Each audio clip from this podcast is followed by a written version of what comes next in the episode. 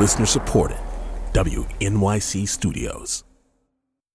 I'm Alec Baldwin, and this is Here's the Thing from WNYC Radio.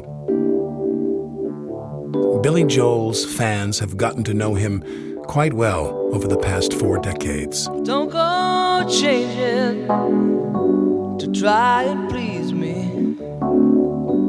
You never let me down before.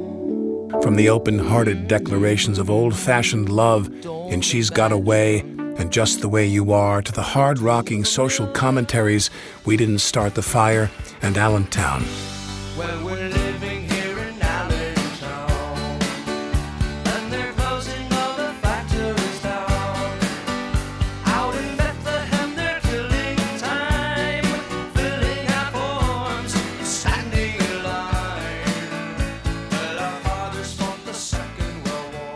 If, like me, you grew up listening to Billy Joel's music, you can chart phases of your life by each of his albums. Maybe that's because Billy Joel's songs are so passionately connected to who he was at the time he wrote them. Hello, hello. Testing one, two. Testing one, two, three. And when you're actually sitting in the same room as him with a piano nearby, well, you can't help yourself. Play me something, if you don't mind, because your fans would demand that. I mean, I still always remember you said that to me years ago, how predictable it was wherever you were that there was a piano. People were always like, Billy, could you, uh, Huh? do you mind? Right, we- Just a couple of songs. Right. uh, it's, his, it's his birthday, you know. It's Christmas, and uh, we were wondering if you could play. Right. There it is. It's uh, And it's tuned. We just had it tuned. We just Just for we're such fans. Yeah. You don't mind, right? And th- th- th- that's your life, right? Yeah, yeah. That's your life. Yes. But it's, it's you know it's fun. Uh, I you can't have act alongs. You're an act. You can't act along. No. But you can have sing alongs. I can always sit down at a party, play the piano, and everybody starts singing. Like I go to a pub in England. Hey, come on, Billy, give us a couple of songs. Come on, there you go. Yeah, it's Uptown Girl, up to, and they all sit around, they sing, and everybody has a blast. It's fun. It's, it creates a community instantly. Billy Joel is the third best selling solo artist of all time in the United States. He sold more records than the Stones, Bruce Springsteen, and Madonna. But he admits there's still room for improvement. I know what good piano playing is, and I'm not good. My left hand is lame. I'm a two finger left hand piano player. As opposed to. opposed to somebody who knows what they're doing with their left hand. Right. I never practiced enough to use all my fingers on my left hand, so I just play octaves, bass notes. My right hand tries to compensate for my left hand being so gimpy, so I overplay on my right hand. My technique is horrible. I can't read music. I never really You got. don't read music. I used to, but I don't anymore. I forgot how. So if I took a piece of, of music that you didn't know, if I got a score, I wouldn't. and I put it in front of you and said, "Play this," you I- would not. it would able be to play. Chinese. It would be Chinese to you. Yeah, I don't know. How did that happen? It's like a language. If you stop speaking it often enough, you can forget. When that- did you stop and why? movie Dances with Wolves. She forgot how to speak English.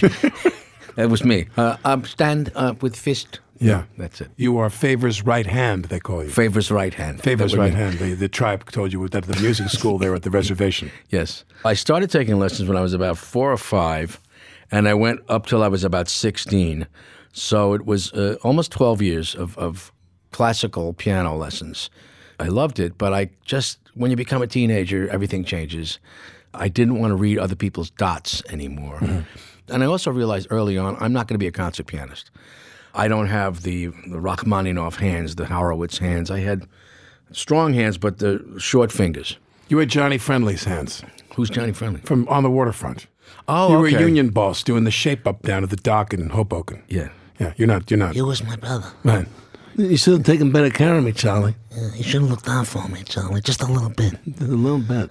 So what did I get? A one-way ticket to Palookaville.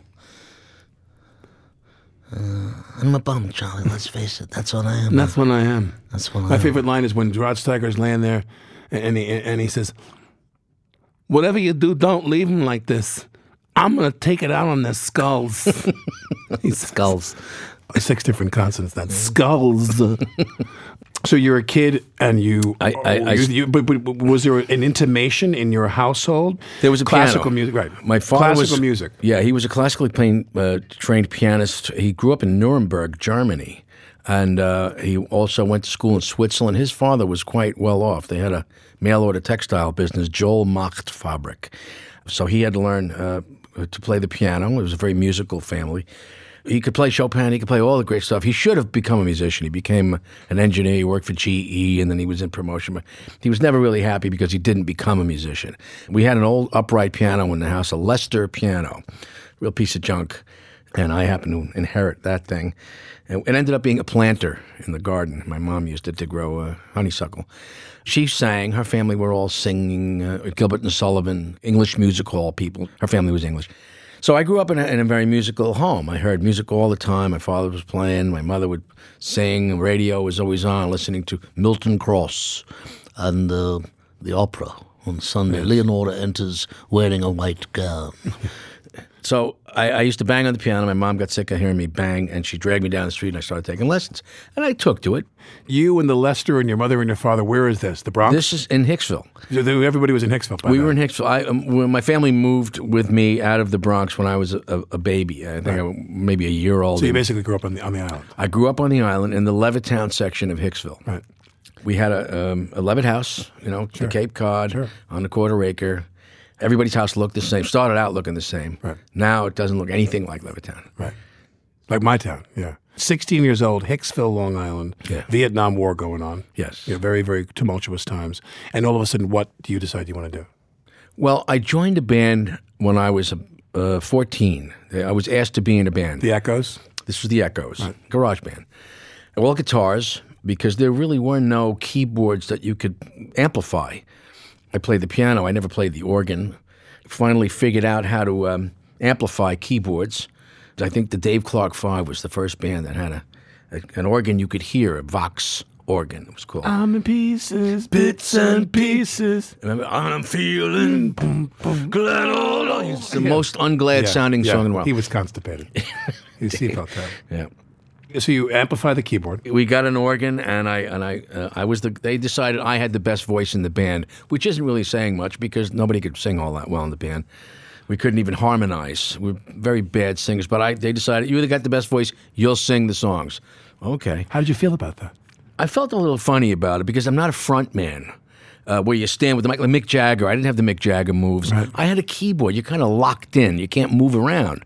You can't carry a keyboard around unless you're an accordion player, and that looks like Lawrence Welk. Avan then too.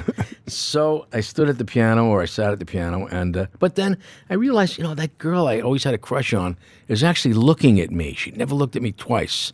Uh, all those years in school, and uh, we're playing at the Holy Family Church, the church dance. I was about 15, 16. Virginia is looking at me. You know, come out, Virginia, that Virginia. Yeah. She's looking up. I said, my, my God, she's looking at me. And the band sounded great. I love what I was doing. The crowd went yay when we finished every song. And at the end of the night, the priest gave us each $15, which in 1965 was $1,500. Right. That was it. The door locked behind me. This is what I'm going to do. I don't want to go to Carnegie Hall anymore. And I ended up going to Carnegie Hall anyway. And what, what music were you performing? Covers of other people? Jukebox bands we were playing early Beatles, Stones, Sam the Sham, and the Pharaohs. And during that time, when you're seeing Tommy James and the Shondells and all that music, who were you saying to yourself, if at all, were you saying, that's who I want to be? That's who I really admire or look up to, or I think I want to have his career? Well, I liked a lot of different kind of music. I already came out of a classical background, and I really dug jazz when I was in my early teens. Dave Brubeck, Oscar Peterson, Art Tatum, Jimmy Smith, Bill Evans. I loved jazz. Yeah. Uh, but I realized I ain't going to be one of those guys either Why? because I wasn't a good enough pianist. I mean, these guys are as virtuosic, virtuistic, whatever. Virtuosic. virtuosic as the classical. Virtuosic is a religion. Yeah. Is it? Yeah, as a religion. No, I'm kidding. They're good. They're good. They're just really good. I mean, the top of the line guys are the top of the line in classical and jazz. They could have gone either way. The, the, the top of the line classical guys, had they decided to be jazz guys, could have been just as good as the top jazz guys, and vice versa. I wasn't good enough. I was good enough to play rock and roll and pop. But I, what I really fell in love with as a teenager with girls and stuff was first I liked soul music. James Brown, Wilson Pickett, Otis Redding, The Temptations, Marvin Gaye. Marvin Gaye, Smokey Robinson, Gladys Knight. I mean, I just loved soul. Did you cover that music as well? I tried to. Uh, you know, They I didn't wanted- want that in Hicksville? Well, it was all you know. They were they were, all white people. Yeah, exactly. And there weren't Long Island white There wasn't anybody but white people in my, my school. I think there were a couple of Jews, some Latinos. That was sprinklings, but everybody was white. But everybody liked soul music, twist and shout. What everybody would do, come on now, shout, come on now. Yeah.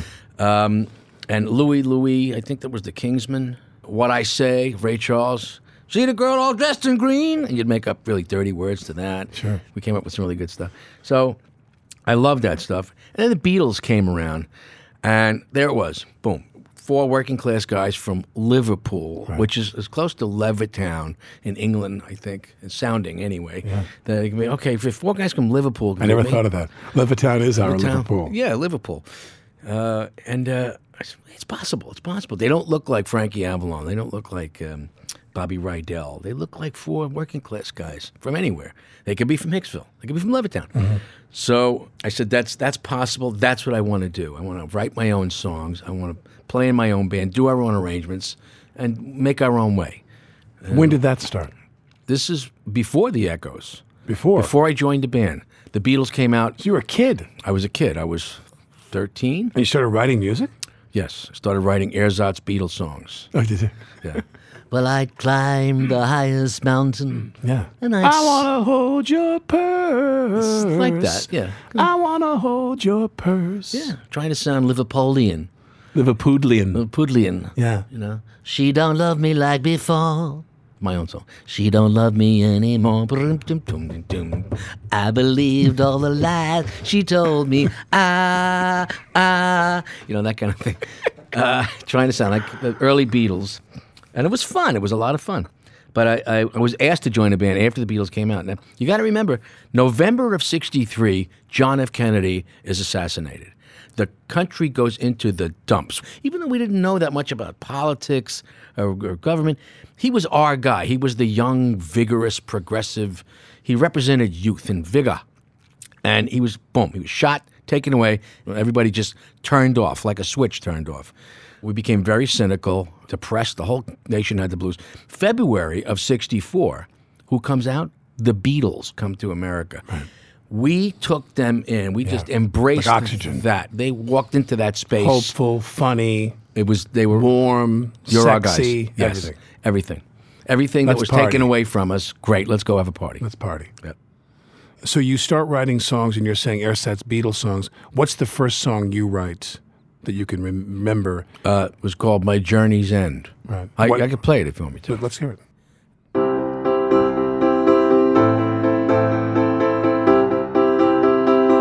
Well, I'd climb the highest mountain and I'd swim the deepest sea. If I knew you were there at my journey's end, waiting for me. Well, I can tell how much that you love me by the letters that you send. I'd go anywhere if I knew you were waiting there at my journey's end.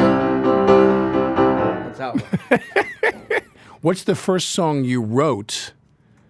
A so, what's the first song, which was one that you wrote, that, that you recorded? What's the first song you wrote? that was it. you, okay, you recorded I, that. I on what? actually recorded that with the Echoes. My first band. I wrote that song. you guys sold records. No, we didn't sell What, what, what's the first song you wrote? Don't even tell me. Just play it. The first song you wrote that was on a record that you sold. Can you remember? Well, um, it was probably in the Hassles. The Hassel sold records. A few on Long Island, probably maybe Jersey. Right, exactly. We went on the over- turnpike overseas. Yeah, at the Woodrow Wilson rest stop. Yes, uh, I think it was the coffee uh, chock full of nuts in Paramus because we opened it. We Hassel Hassles played at the opening. Um, the uh, the first time I we sold anything. See, I was signed originally with the Echoes to Mercury Records, and uh, we changed the name to the Lost Souls. Were the Lost Souls for a while. We made a couple of records. Nothing ever happened. Uh, what was the other one? Uh, she don't love me like before. She don't love me anymore. I believed all the lies she told me. Don't you know it's true that she stole me away from my true love, and now my new love doesn't love me anymore. Almost like Mr. Moonlight. Yeah, that's like the Beatles. And then we became the Lost Souls. And it turns out there was an English band called the Lost Souls, so we had to change our name. So the president of Mercury Records, brilliant guy at the time, said, "Okay, we're going to give you a new name, the Commandos." Right. Vietnam was heating Sure. up at the time. Yeah. You're going to be the Commandos. We- Ugh, we hate that name. Nobody likes, you know, War. Yeah, nobody likes that stuff. Uh, no, you're going to be the Commandos. It's going to be great, and we're going to get you outfits. And so that lasted uh, about 15 minutes, and we got dumped off the label. So it's Echoes, Hassles, Echoes, Lost Souls, Lost Souls, and then Commando Commandos for the- a weekend. For a weekend, They opened up one quick chock full of nuts. And then I uh, there was a band on Long Island which was making a lot of local noise called the Hassles. They asked me to join. The guys in my band, the Echoes, Lost Souls, Commandos, whatever, they were all going on to either the military or college. None of them were really seriously going to be musicians, except the bass player. And I, I said, I'll join. All right, I'll join the Hassles. They wanted me to play organ. I'll join the, if I can bring my bass player with me because they didn't have a bass player. They said okay, so that became the Hassles, and then there was another guy. He got like a lot of Mick Jagger moves. Little John, his name was. Little John, front guy, great hair, good looking guy. Couldn't sing to save his ass. Didn't matter. He, He jumped- could he- wiggle it, He was gorgeous, and women just went nuts. and I'm I'm in the back doing women all were the singing. deaf. Well, they, but they had eyes, you know. they, they could see. they could see the music. So, Video killed the radio star. oh, absolutely. Glad I came up in an era where it wasn't that prevalent. exactly. So then I, I was in the Hassles. Now the Hassles were a band, blue white soul band. Uh, there were a, a bunch of them. The Vagrants was another one. Uh, they used to play at the Action House all the time on Long Island. We made two albums with United Artists, and they both bombed out. But that's the first time we started selling anything. Every Step I Take was the first song that I wrote that actually sold something.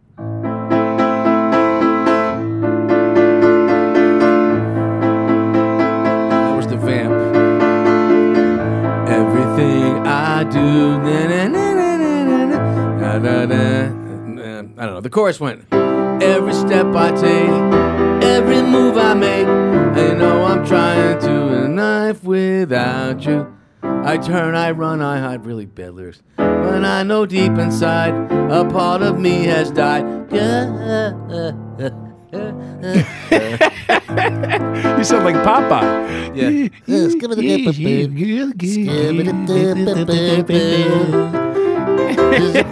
I didn't know you wrote that. That's great. That's how my father used to talk. Sounded like Popeye. Um, yeah, so that was probably the first thing that sold. It was on the first Hassles album. We, I think we sold, I don't know, a dozen copies. And I actually heard it on the radio once. And um, but our big single was actually a, cover of a Sam and Dave record. Um you got me humming.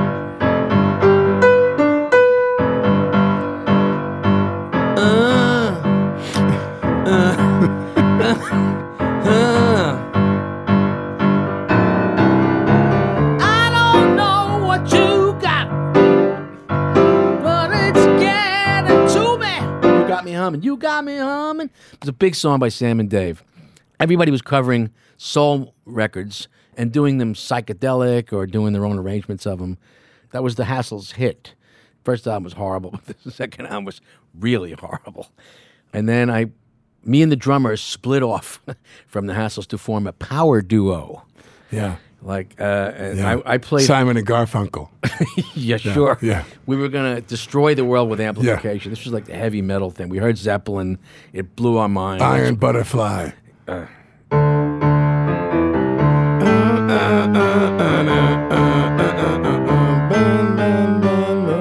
In-A-Gadda-Da-Vida, honey. Don't you know that I love you? Yep. Yeah. It went on and on and on. We tried Why to be were we listening to that? because that's what there In was. In the Garden of Eden, isn't that what someone said? It was the, was that was like a nonsense lyric. A friend of mine knows the guy that wrote that song. I think he, I think he was trying to say "In the Garden of Eden." you actually know the lyrics to it? it? Is it In-A-Gadda-Da-Vida? Yeah, that's all I know. Inagata Davida. I don't remember the rest of them. I remember he explained to me once at a party in L.A. years ago that they really meant "In the the Garden." Garden of Eden. Oh, in the Garden of Eden. Oh, okay. In-A-Gadda-Da-Vida. It became In-A-Gadda-Da-Vida. He made a gibberish version of it. So they're bailout lyrics. Okay. Yeah. I didn't So know when that. so when you get to the this point where you say couple albums, the hassles, and then when is it you? Well, it changed. What I- happens? The bands got smaller and smaller and smaller. The uh, Attila became a two-man band, So, so when you you and he went off, we went it was- off. Attila was the two of you. it was just the two of And us. what did he play? He played drums. Drums. I played Hammond organ wired directly through amplifiers. So we're getting closer to Lawrence Welk now. The more we go, it's getting closer. Well, you almost got that accordion, But it was louder. It was much louder. And we got signed to Epic.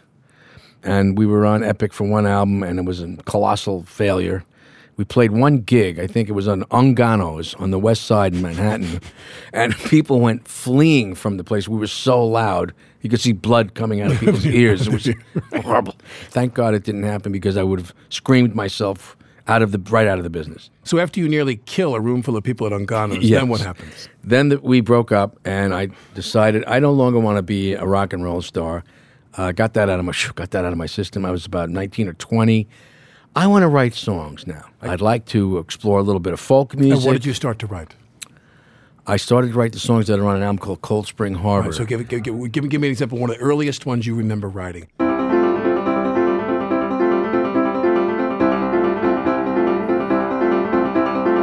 Baby, all the lights are turned on you. Now you're in the center of the stage. Everything revolves on what you do. Ah, you are in your prime, you've come of age. And you can always have your way somehow. Cause everybody loves you now. It was kind of Dylan-esque, you know. I wanted to, I, I wanted to go down, play in the village. Actually, I didn't even want to play anymore. I Just wanted, you? just me. With you and the piano. Well, I got a band to play this stuff with me, but I, I'm picturing it on guitar. Baby, all the lights are turned on you. now you're in the center of the stage. Everything revolves on what you do. Ah, you're in your prime, you've come of age. Did you send him that song to record? I wanted him to, but he- Bob writes his own stuff. He's not Right. going to do covers. Yeah. He doesn't buy songs from other people. No, he does not, and he does very well with his own writing. Right, of course. But um, I no longer wanted to be the guy on stage. I wanted to be the guy behind the scenes, kind of a Jimmy Webb kind of thing. This just happened to coincide with the era of the singer-songwriter. Right.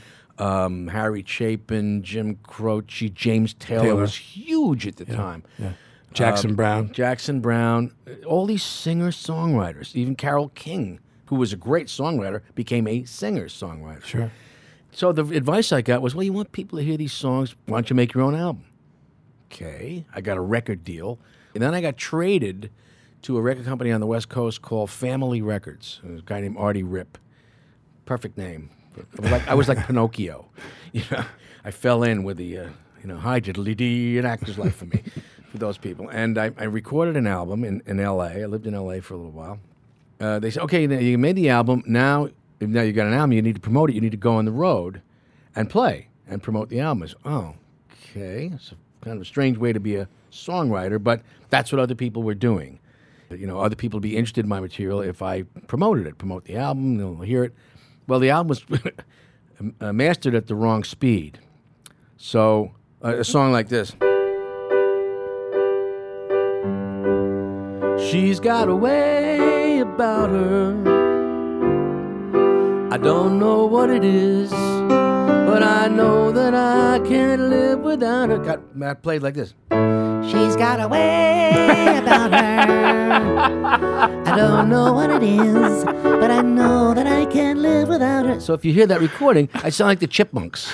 Well, It was speed it up. kind of, yeah. Oh, it's terrible. Kind of. The album never went anywhere. Nothing happened. And uh, I went on the road. And I promoted it and never saw it in the stores. Uh, but that was when I was me. That was just Billy Joel. So when you when people buy that album, that, that album's been re-released where it's not at that speed. It's been remastered, but it's still there's something wrong with it. It just doesn't sound right. I would advise people don't buy it. If you can steal it, steal it.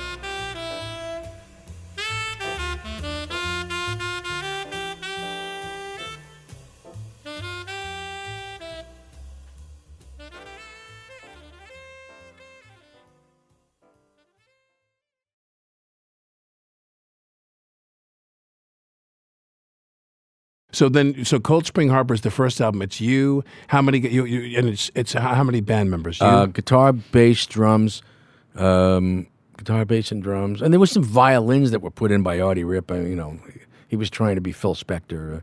It got all glopped up. It was supposed to be more of a folky. you recorded that in L.A. Recorded it in L.A. How long the- were you in L.A.? Three years. Well, what was that like for you? Weird. Yeah. Uh, How?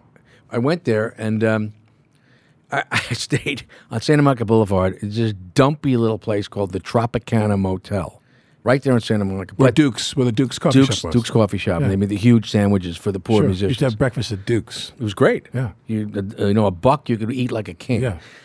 The place was a dump, but the postcards said the Tropicana, and it had like a palm tree on it. So I sent postcards to all my friends. I've made it. Yeah, I'm here. I'm in Hollywood It's at all the coming together. Yeah. I'm having omelets on Santa Monica Boulevard for a dollar. I mean, they're playing my song at the chipmunk speed. Well, look, it's mean- all going great. yeah, if you're from Long Island, you get a postcard with a palm tree on it. It Sure. says the Tropicana. It's, oh my God, Yeah. he's made it. Yeah, uh, Because you and I are from the same background. Yes. I mean, I'm from South Shore, Long Island. And when I when people would, and I can see your probably your friends you grew up with are probably like mine, where they probably get that postcard. They're like, they're like, Joey, come here. I got a postcard from Billy. He's at the Tropicana here. It's right. Unfucking believable. Right. Wow, he's on the beach with girls like the Beach Boys. Yeah. He's driving cars. When I would make movies, like my friends would be like, they say, "Let me ask you a question. When you do a love scene with a broad in a movie, like, do you ever get excited, like yourself? You know what I mean? Like, is, it, is it weird, you know, to make love to a woman in front of all them people? Can you pick who you make out with? Yeah, they're like, uh, do, do you enjoy that? Was it fun? You mean the groupies out there? I'm like, no, it's not funny because it's 125 people staring at you while you're doing it. They're like, oh yeah, I forgot about that. Yeah, I forgot. We got those questions. What's it like in the studio? I mean, you like a lot of drugs and girls and stuff. Yeah. No, you're actually in a factory. Yeah. You're surrounded by equipment, and you don't have time you don't have that like stuff. big fish tanks full of cocaine You don't and have everything, like chicks coming in with bikinis and stuff from the beach. rubbing your neck and shoulders while you're playing. Yeah, that's what it looks like in the movies. Yeah. Did you meet any movie stars? I'm a musician. How am I going to meet Every movie night you're having dinner with who? All the big stars, right? Right. And a fish tank full of blow and chicks in bikinis rubbing your shoulders, right? That's Every day and night. That's what people think. Now, But, you know, uh, when you did the, the you did Cold Spring Harbor there, I did make and did you do the there. next album out there? I did two uh, more albums out there. So what what'd you do out there? Actually, I got a job after I, I did the Cold Spring Harbor album. I tra- dropped that aside. I had to get out of this horrible deal that I'd signed. I signed away everything copyrights, publishing, record royalties, everything. My first child, I gave away it all. And I said that I got to get out of this deal. And I hid in L.A., uh, and I worked in a piano bar under the name Bill Martin. This was down in the Wilshire District. and it was uh, it- not, it's not a real bar town, L.A. Uh, you know, Long Island is a pub on every corner. It's a pub culture.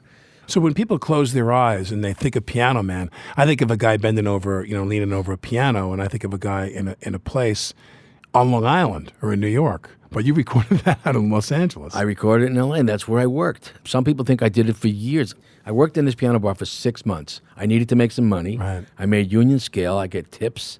Mostly play the you know major seventh chords.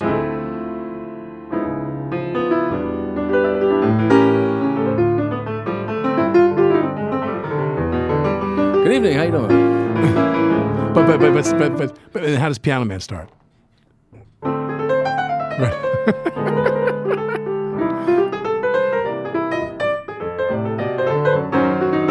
that kind of thing. You know, Yeah. the guy in the hotel lo- lobby. They would request songs. I didn't even know the song. Can you play uh, what's that uh, Hoagy Carmichael song? Stardust. Stardust. And I would go, sure.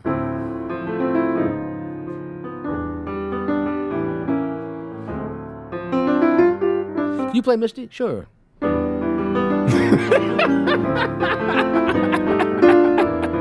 and everybody was drinking pretty drunk, heavy. yeah. Because in, a, in an LA bar, these were all people who lost at the track. Losers. Ah. I just like drinking like fish. And I got free drinks. Oh my God. But so then you do Piano Man. Then what's the next album after that you do in L.A.?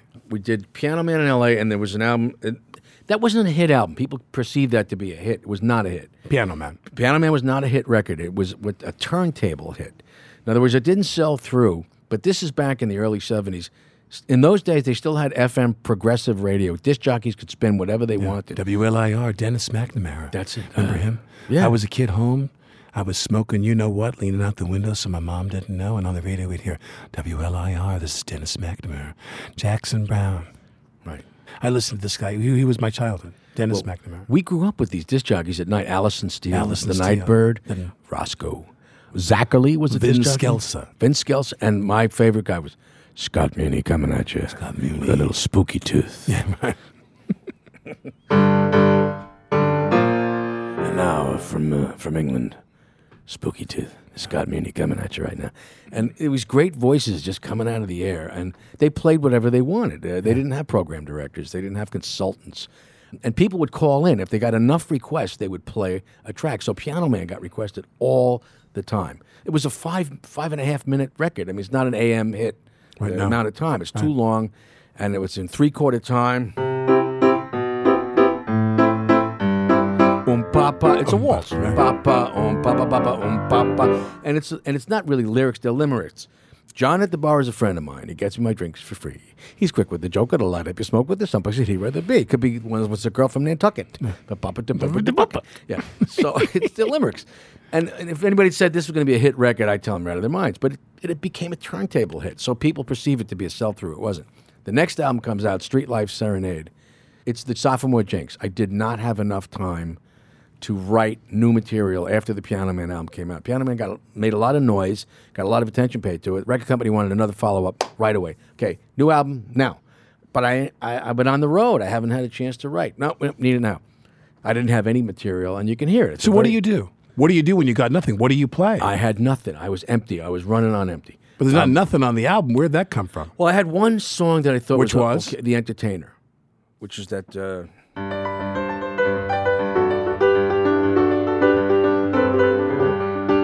another folk song. I am the entertainer. I know just where I stand. Another serenader and another long-haired band. Today I am your champion. I may have won your hearts, but I know the game. You'll forget my name. I won't be here in another year if I don't stay on the chart. I wrote it on the guitar, actually. But that was it. That was probably the one song that I had finished. And then, boom, I'm in the studio. The clock is ticking. So there's two instrumentals on that album the Root Beer Rag, which is just a piano ragtime thing, and this uh, Ersatz Western movie theme called The Mexican Connection. Because I was living in LA, I was fascinated with Westerns. Bum, bum, bum, That's it. bum, bum, bum, bum.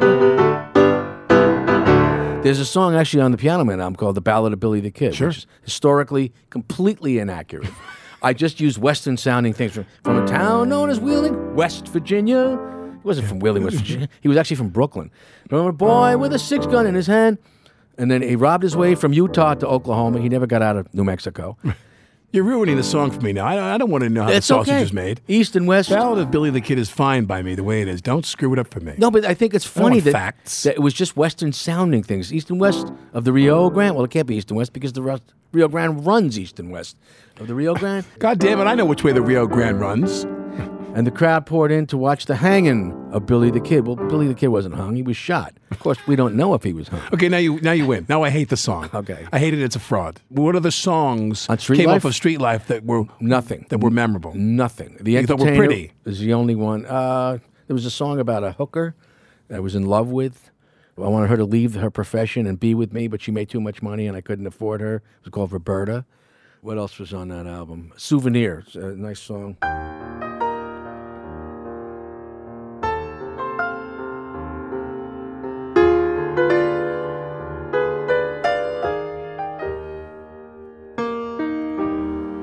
Picture postcard, a folded stub, a program of the play.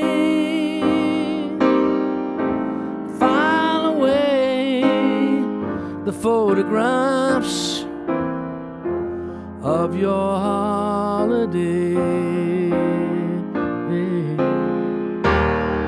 Your mementos, and only like another 15 seconds of it. That was a nice song, but it was like this short. And other than that, there's the Mexican Connection, Root Beer Rag. It was okay. And you finish Street Life and you're in LA, and then what do you do? I finish Street Life, and it comes out and it goes, yeah, boom, dives right off the charts. The album after that was Turnstiles. I moved back to New York. I said, I'm going back to New York. This is when this 19 mid 70s, New York was in the dumps. They were going to default. Forward to New York, drop dead. To New York dropped. I saw that mm. headline, and people in LA were like, mm. "Ha ha ha! Screw New York. We can't wait till New York goes down the dumps." Yeah. And I said, "The the hell with that. If New York's going down the tubes, I'm going back. I want to be there for this." And I'm picturing this apocalypse. I actually wrote a song called Miami 2017, Sure. thinking about the year 2017. I'm an old man. I'm telling my grandchildren, I was there. I saw the lights go out on Broadway. That's the it's a science fiction song. Seeing the lights go out on Broadway. I saw the Empire State laid low. And life went on beyond the Palisades. We all bought Cadillacs and left there long ago. And I, I'm picturing I'm an, I'm an old man in the year 2017. And I'm living in Miami, which I'm closing in on that now. you and me both. I'm kind of fulfilling my own prophecy here. Yeah. Yeah. So, and the other song, uh, which is Some folks like to get away, take a holiday from the neighborhood, have a flight to Miami Beach or to Hollywood. I'm taking a Greyhound on the Hudson River line. I'm in the New York state of mind. Or we could do it like this. Some folks like to get away. Tony, come on, check in. Take a, Take a holiday from, the, neighborhood. Hop a flight to Hop a flight to Miami Beach or to Hollywood. Yeah. I'm taking Taking a the Greyhound. Greyhound. That's right. The Hudson, Hudson River Line. Yeah, yeah. I'm in a New York That's it, Tony. state of mind. Yeah.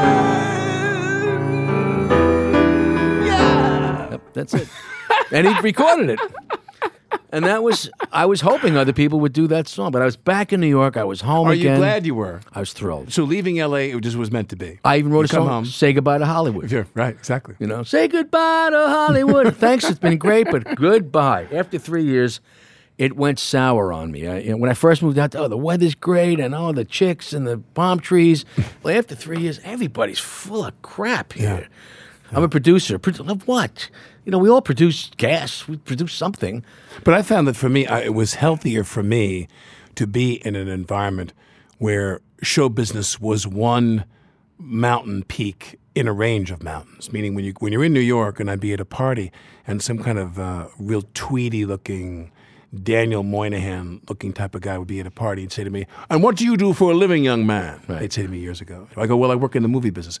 Have you made any films I might have seen? He'd say. Olivia and I don't go to the films very often. And I thought, this is great. A guy who doesn't I can talk to, who's not going to have his hand down my pants here. You know what I mean? Rub my neck. Rub Yeah, the- exactly. Rub my Learn to dance with a hand in my pants. That's Yeah. from The Entertainer. when you go back to New York, though, where do you go? The city? I moved to Highland Falls, which is right up the Hudson. Why?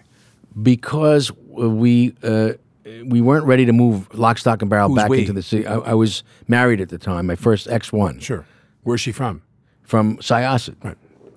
and uh, So she went out there with you and came back. with she went out there with me and came back with me. And this was uh, Turnstiles was recorded in New York. I produced it myself, which. Uh, you know, in hindsight, was probably not a good idea, but I, I didn't want people telling me what band to work with, how to do the songs. I wanted to do it my way. Are you glad you did?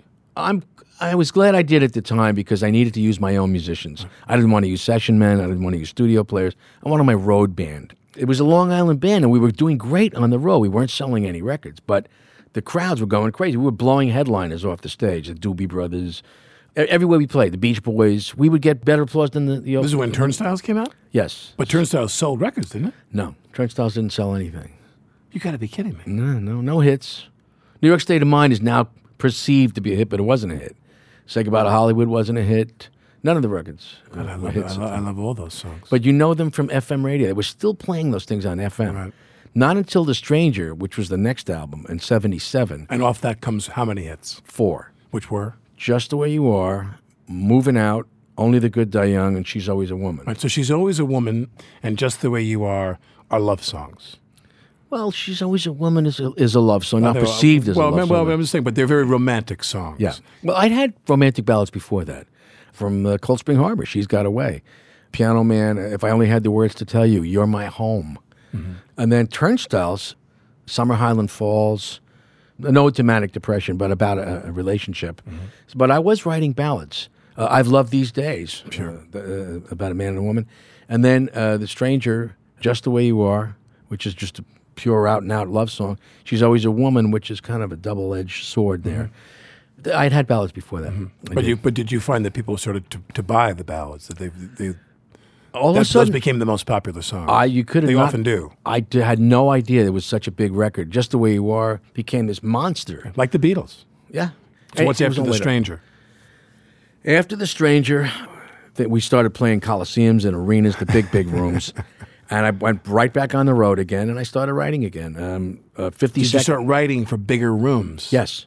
you did. Yeah, I had to be. I was aware. Now we're playing the big places, and we got to write bigger songs. I got to have bigger Numbers. music, energy. Yeah. Because you can't play to a coliseum with a, a, a handful of ballads. You got to knock them out. Uh, big Shot was on that album. Zanzibar, Stiletto. It got bigger. It got rounder, fatter, Fuller, fuller, faster. You know, more high energy stuff. And harder, faster, deeper, as they say in the adult film industry. yeah, that was it. Pretty Yeah. much went into the triple X. You started going triple X. Yeah, yeah. Acoustically. And that that one album of the year, they uh, Stranger actually should have, but I was up against Saturday Night Fever, which nobody was going to touch Sure. with a ten foot Right, pole. Everybody even said that. The only reason you got fifty seconds is because we should have given it straight to last year. this was your color of money. Uh, yes, This exactly. is, this is Paul Newman getting an Oscar. It's all political. It's fun. Yeah. Well, you know how this works. sure. Uh, What was after that? Glass Houses was 1980, and uh, that was pure power pop. Is there ever one you sit there and you really have to strain? I mean, you get it and you like it and you love it and it does well. Is there a song that didn't come easily to you that you really had to work to, to crack it, so to speak? the whole Nylon Curtain album, which was 1982. The album before it, which was Glass Houses, was just pure fun. Playing with the band, got a good guitar player, had a, just had a blast making the record.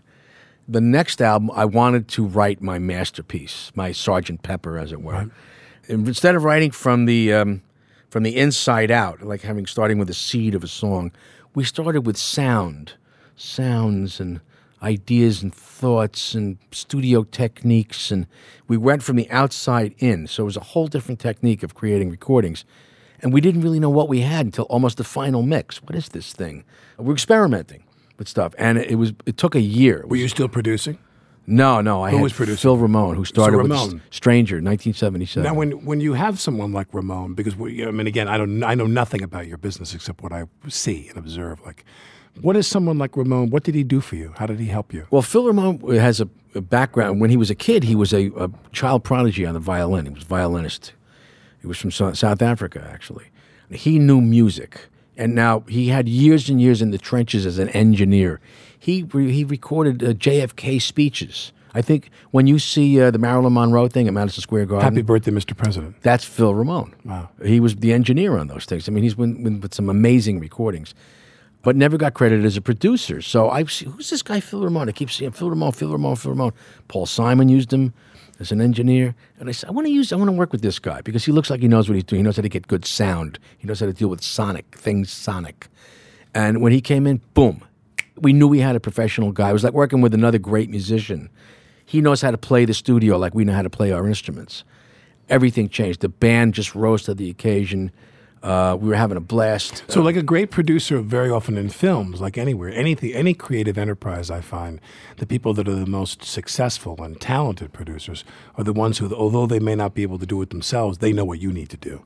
Yeah. they know how to help you get to your highest level. They cut to what the synergy should be. They know what the dynamic should be in the studio. Does he come to you and go, "Don't do that"? That Yes. doesn't work, and you listen to him. Yeah, I would listen to him. Uh, we You try it his way. We tried it his way. It's mutual respect. When we did Just the Way You Are, originally, the drummer was playing it like a cha cha. Cha cha cha. Cha cha cha. Cha cha cha. Da, da, dunk, cha, cha, dunk, tack. And then, Don't go change one, two, cha cha cha. We hated it. I hated the to thing. please me. I hate Bum, this bum, song. I hate it. Drummer couldn't figure out what what to play. Phil actually told him, play a backwards samba. Boom, da boom, bop, boom, cha boom, plataka. Boom, cha, ba, dum, ga, cha, cha, cha, ba. And it worked. It was like a backwards samba. what are we doing? We didn't know what we were doing. But Phil was right. Uh, I came in with the idea of playing uh, Only the Good Die Young as a reggae. Come out, Virginia, don't let me wait. The Catholic girl star much too late. Liberty throws his sticks at me. Because why are you doing? it? Because you, the closest you've been to Jamaica is Queens. You know, what are you doing? It's changing trains to go down to Seaford. Change at Jamaica. Change at Jamaica So for the it- train to Spionk. That's it. He said, uh, I'm not playing this. I'm not playing it. What are we going to do? So Phil came up with this shuffle against straight fours. And the uh, guitars are going banana, banana, bop, bop, banana. and, and we were playing it. uh, and it worked. It was like two things jammed into each other. Phil knows how to do that. And when we would get tired or we get discouraged, he'd say, just stay. Stay a little longer. Try one more. All right, take a break. Let's have some Chinese. Okay? Uh, go back in. The post Chinese food takes were always good. I don't know why that was. Yeah, that MSG, man, it gets, it gets right into the fingertips. it worked. Yeah. But Think he, of where Mozart would have been if they had MSG back then. Oh, wow. He did pretty good. He did pretty good, yeah. He 40 did pretty good. He did. A, he went as far as you could go without MSG, I think. Yes. And then you do Nylon Curtain. That's eighty-two. 82 was the nylon Curtain. And you said you wanted to be your Sergeant Pepper, and what was it?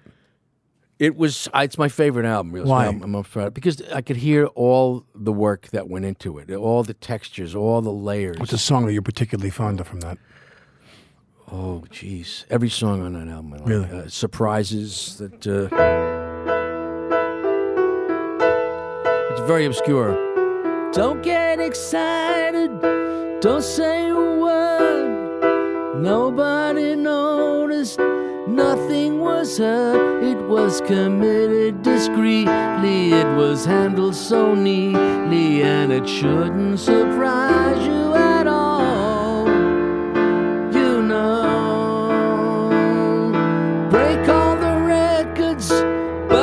cassettes. I'd be lying if I told you that I had no regrets. There were so many mistakes, but what a difference it makes. And now it shouldn't surprise you at all. No hits. Uh, Allentown was kind of a hit off that album. I remember that. Yeah. Didn't really sell a lot of records. Pressure was the big hit, I think. The, uh, me as Tchaikovsky. Was that? The, was the one from Swan Lake?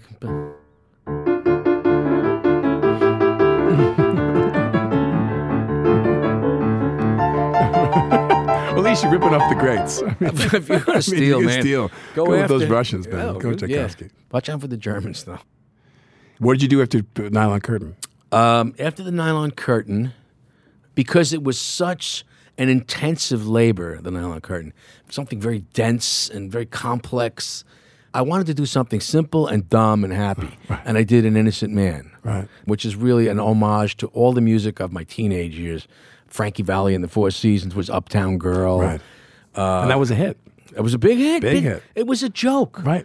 It was a uptown girl trying to sing like Exactly, Frankie. exactly. She been living in her uptown world. I she never had a backstreet guy. and he had this impossibly high voice. Never told her why. I'm gonna try you. And I realized something that I uh, remember the song Rag Doll. Ooh, ooh,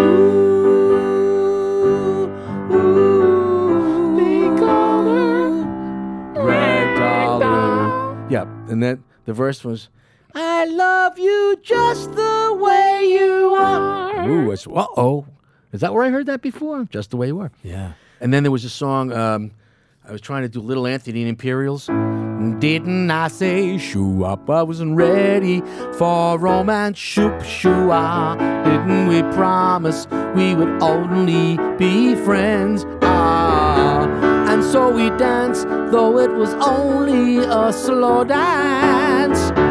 I started breaking my promises right there, and now you'll recognize the the chorus because it goes like this: This night is mine. It's only you and I. Tomorrow is a long time away. Can last forever, which is the Pathétique by Beethoven. Right.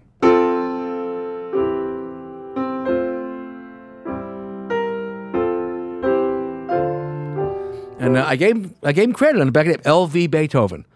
So somebody's Billy's co-writing with somebody, L.V. Beethoven. It's Beethoven for crying out loud. But that was a fun album. I just I had met Christie. I had just gotten divorced from X one, and here I am meeting Whitney Houston, Sure. uh, when she was a model. Uh, Elle Macpherson, I'm dating her. I'm dating Christie Brinkley. This is fantastic. I feel like I'm 16 years old again. I'm going out It's with going well. girls. It's all going great. And I'm a rock star. Yeah. I got a pad at the, the old San Moritz on Central Park South, Sure. which is now, the, I think, the Ritz Carlton. Which is now the Ritz Carlton. But the elevator would open, and there was my apartment. I was the only apartment on that floor. It was very impressive. So this music was me being a teenager all over again, falling in love, having romance, and all that great stuff. So why'd you get married? I don't know. Yeah. Why'd you? Why, I was in you love. married? You're that- asking me. Exactly. But I was going to say, well, but that's funny because you, you you you think to yourself, why get married? It was all going Well, so good. well, well, But, but not that getting married means bad. But I'm saying, but but uh, is that a part of your makeup, which is married, family? Was marriage the right thing to do? I was madly in love. And Yeah. When you're really like- in love, you marry him. That's it. That's how I feel. But I, I still feel like I can be madly in love and not be married. Yes. I was married three times. When did you go to Russia? 87. Right. And how did that happen? Well, we went to we played in Cuba in 1979. Uh, they did this thing called the Havana Jam. Cubans came up here, and we went to Havana. We played at the the Karl Marx Theater in Havana. it looks like Bloomingdale's. It's crypt. The Karl Marx Theater looks like a department store. And everybody gets up on stage. These other American artists, Stephen Stills, "Viva la Revolution! Viva Fidel!" Kris Kristofferson, "Viva la Revolution! Viva Fidel!" He's talking in Spanish. I get up on stage. I'm in the last act. and I Don't say- take any shit from it. I say, Yo no hablo español. And I went to Big Shot. then the kids went, ah! Storm the stage. There you go. They don't want to hear Viva. We hear this crap all the time. We want to hear Big Shot. What? They went- I said, we got something going here. We're being subversive with rock and roll. This is what I And they like. loved you there. They loved How it. did that feel to you? What was the first place you played a big concert at? When you were a star, you're a big music star. You're one of the biggest music stars ever. And you go to a foreign country and, and you realize music just transcends all of it. Germany. I think it was in Frankfurt. We What played year? 77, 78. We'd had a hit with the stranger, and I played in England. And the English, they're kind of fickle. They like you for about a month, and then you're yesterday's papers. Oh, we like that Billy Joel, Billy Joel, and um, they. I, actually, I wasn't big there until Uptown Girl, but Germany, we had a couple of hits, and the Germans went berserk. They don't have seats. You're getting a standing ovation when you walk on the stage because they can't sit down. This is great. And it actually changes the energy in the room. They're all standing, yeah, yeah, Billy, Billy. I'm thinking, oh, I guess they don't know what they did to my family. Yay, Billy. And I'm thinking, so this is how Adolf must have felt. Yeah, yeah. You know, wow, this When they love you, they let you know it. Scary. You're like, okay, let's go invade Poland. Come on, let's go. But there was a great, great audience. You know, they're tearing at your hand like a Detroit heavy metal crowd, ripping at my hands and tearing my clothes. This is great. That was the first time in a foreign country where I knew something. How did they, how, the trip to Russia in 87, was that your first time there? It was the first time they'd ever had a major act from the West, uh, America. Uh, people had gone there before, but played with small PA systems and little private rooms. We played at the Lenin Stadium, the Olympic Stadium, and uh, we brought a, a, Western PA system, the same PA system we'd use at Madison Square Garden. They'd never heard a PA system like that. They were scared shitless. You know, the helicopters come in at the beginning of Good Night Saigon, and they're looking around for the helicopters. And then the, the hard rock is hitting, and the drums, they started going berserk. There were security guards going around giving people uh, sedatives because they thought they were having uh, fits. The Cold War ended for me right then. This is still when it was Reagan was calling it the evil empire, and said, we're not going to have a war with these people. They can't even get toilet paper right. You know, we're not going to have. A, we're not going to fight with them. I don't want to fight Yeah. them. They don't. They love us everywhere I went. Viva America! Long live America! This is great. Cold War ended. I was thrilled that, uh, that went the way it did. Let me ask you a question. You're funny. You could have done that with your eyes. Everything it takes to be an actor, you could have done. You never wanted to do that. Never. I never was comfortable in front of a camera. Really? Yeah, as a matter of fact, Even though you had to perform in front of a camera for the last 30 years, basically. Yes, uh, make videos, which I, was torture. But you were comfortable in front of a, but you were, but you, I guess to a degree you were comfortable in front of a camera so long as you were playing. Not even stand then. there and be not yourself? even, Not even then. I was aware of the camera. Was it was like it was an invader. It was invasive to me. I became a musician because I never felt I was photogenic. I was never happy with how I looked. It's about a microphone, not about a camera. I was very comfortable in a studio. I'm very comfortable far away on a stage or an album cover. You could make it look however you want. And people would say, "Oh, you're shorter than I thought." I said, "Well, the album cover is only this big. How do you know?" Whenever there was a camera, it kind of destroyed what I was trying to create. It took away the imagination. Uh, you could I could look however I wanted. I could look like Cary Grant. But I saw it reduced to an image. I went, no, no, no, no, no, no. That's not who I am. Don't look at that guy. I realized I could have done that, but I loved music so much. I, that's the way I went. Some people can do both. Most don't. Well, Bo- Bowie didn't do it really. Really, he tried. Sting didn't do it. no. Uh, uh, Jagger didn't do it. Well, then there's the actors. Beatles never did it, except as they played the Beatles. But then there's some actors who were originally musicians, and they they now just basically act. Well, I always say that. I've said this: acting is what you do when you have no musical ability. If I could do what you do, I would never do what I do. That's do. what actors say. They I want to be ne- musicians. I would never, ever, ever, ever waste five minutes of what, doing what I do if I could do what you do. That's a lot of actors say. Oh, yeah. Well, but you're so good at what you do. No, if I could do what you do, yeah, if mu- music is me- is I music could is everything. sing, if I could play, if I could write.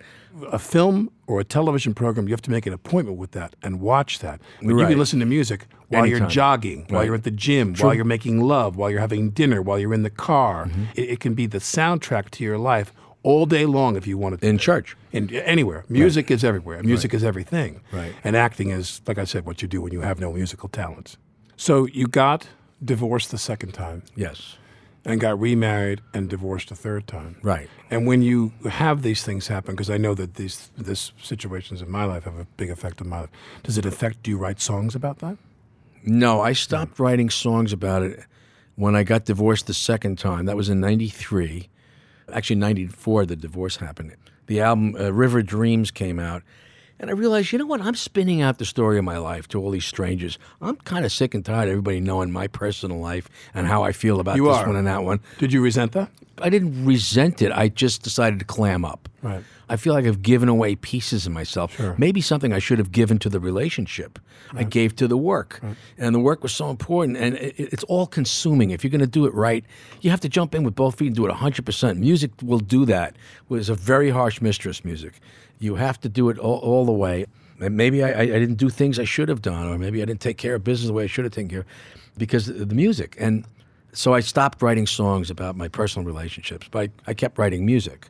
And after the third marriage uh, didn't work, I tried marriage. It's you know three times. I tried it three times. I never gave up on it. I just realized this, this just doesn't. I don't know. It doesn't work. Right.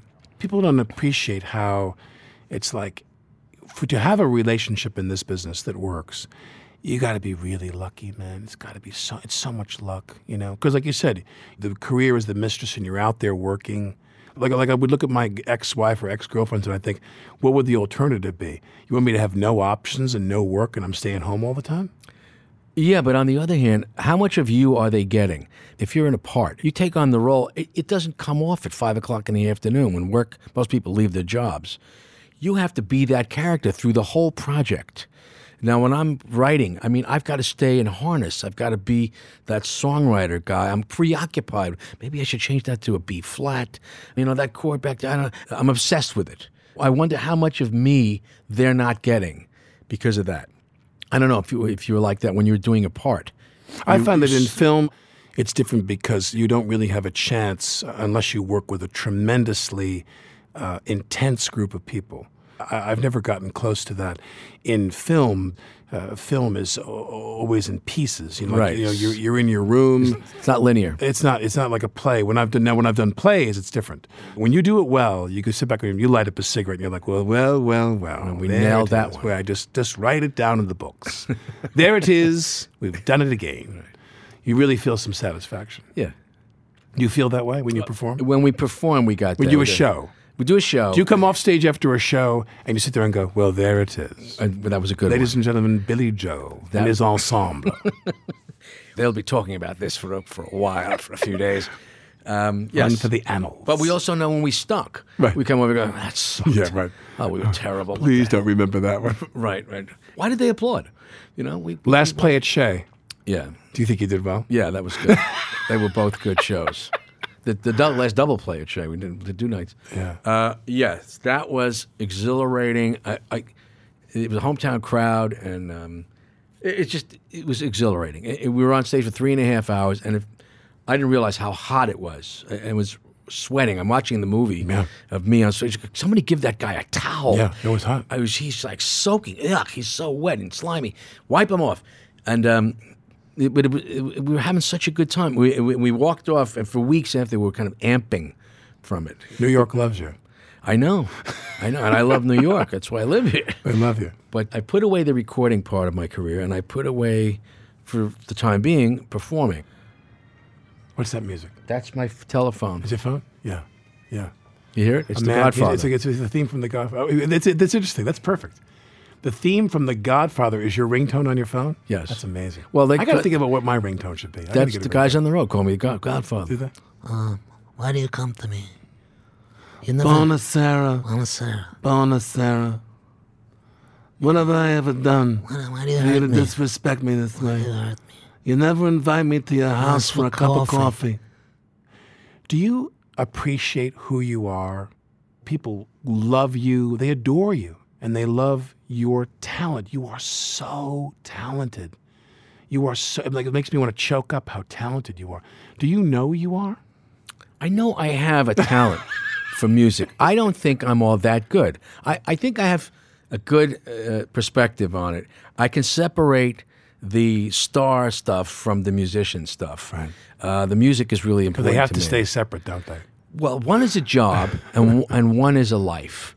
The job thing I can take off at five o'clock in the afternoon. The rock star thing, I go I go shopping. I cook my own food. I wash the dishes. I take out the garbage. I, I know who that guy is, and that that's and the music is has nothing to do with money or career or it's just it's just part of me. It's like love, music, love, food, friendship. Uh, my daughter, you know, all these great things. How's your daughter doing? She's great. Um, but I, uh, you know, I, I know how to take the, uh, the, the the job hat off, and uh, and just kind of be uh, normal. Uh, I've learned how to do it. It took a long time to separate them out. Okay, I can be a musician and not be a, a, a rock star. Uh, you know, I'm still trying to convince people "No, I'm not a rock star. But then, no, yes, you are. You are a rock star. You're a star. I said, oh, okay, fine. But a lot of that is has a job aspect to it. I work very hard at what uh, at writing because that's my deepest love. I think that's really where I belong. The rock star thing I've never really been comfortable with because I don't think I look like a rock star. I didn't really set out to be a rock star. I became a rock star serendipitously, You became a rock star in spite of yourself. in spite of myself. in spite of yourself. which is hysterical. As hard as you, as much as you tried to kill it. yeah, I mean, I did. Don't put that camera too close to me. E- Exactly. Uh, I don't want to make a good video. Let me make a bad video because let me. I just want to get out of here. I don't want to be in a photo session. I hate taking pictures. I don't want to go to this opening. I don't want to go to that schmooze fest. I just didn't do any of that stuff. But um, uh, I'm comfortable with it now. Billy Joel says he doesn't look back on his life that much. Last year, he decided not to publish his long awaited memoir entitled The Book of Joel. He said instead, quote, The best expression of my life and its ups and downs has been and remains my music, unquote. What's a song that you think to yourself, you know, I really still enjoy hearing that song? It doesn't have to be a hit. What's one you dislike that you haven't played that you really, really like? that's The really, ones I, I, I've been doing master classes at colleges, and I get to play all these obscure songs that I never played over the 30, 40 years I've been playing. Played one the other night, and I said, "Wow, really, wow that's a really good song." Uh, there's no rhyme. Uh, there, it don't, not until the very end is when rhyme comes in, but the lyrics work. It's from the Nylon Curtain, and it's called "Where's the Orchestra."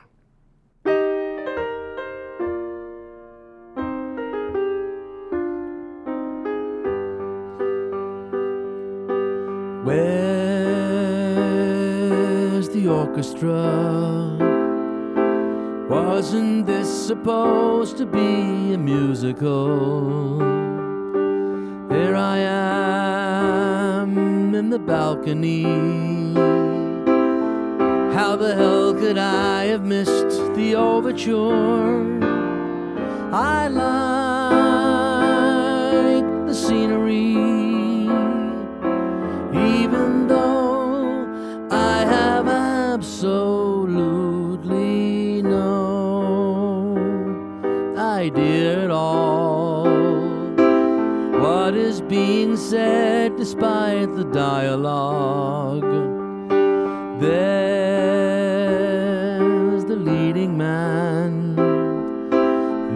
Star who never faced an audience. Where's the orchestra? After all, This is my big night on the town. My introduction to the theater crowd. I assumed that a show would have a song. So I was wrong.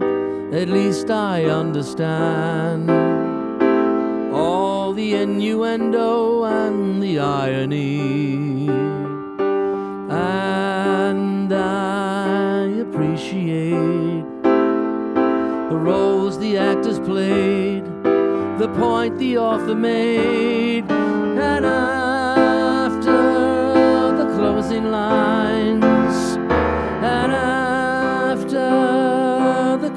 calls, the curtain falls on empty chairs. Where's the orchestra?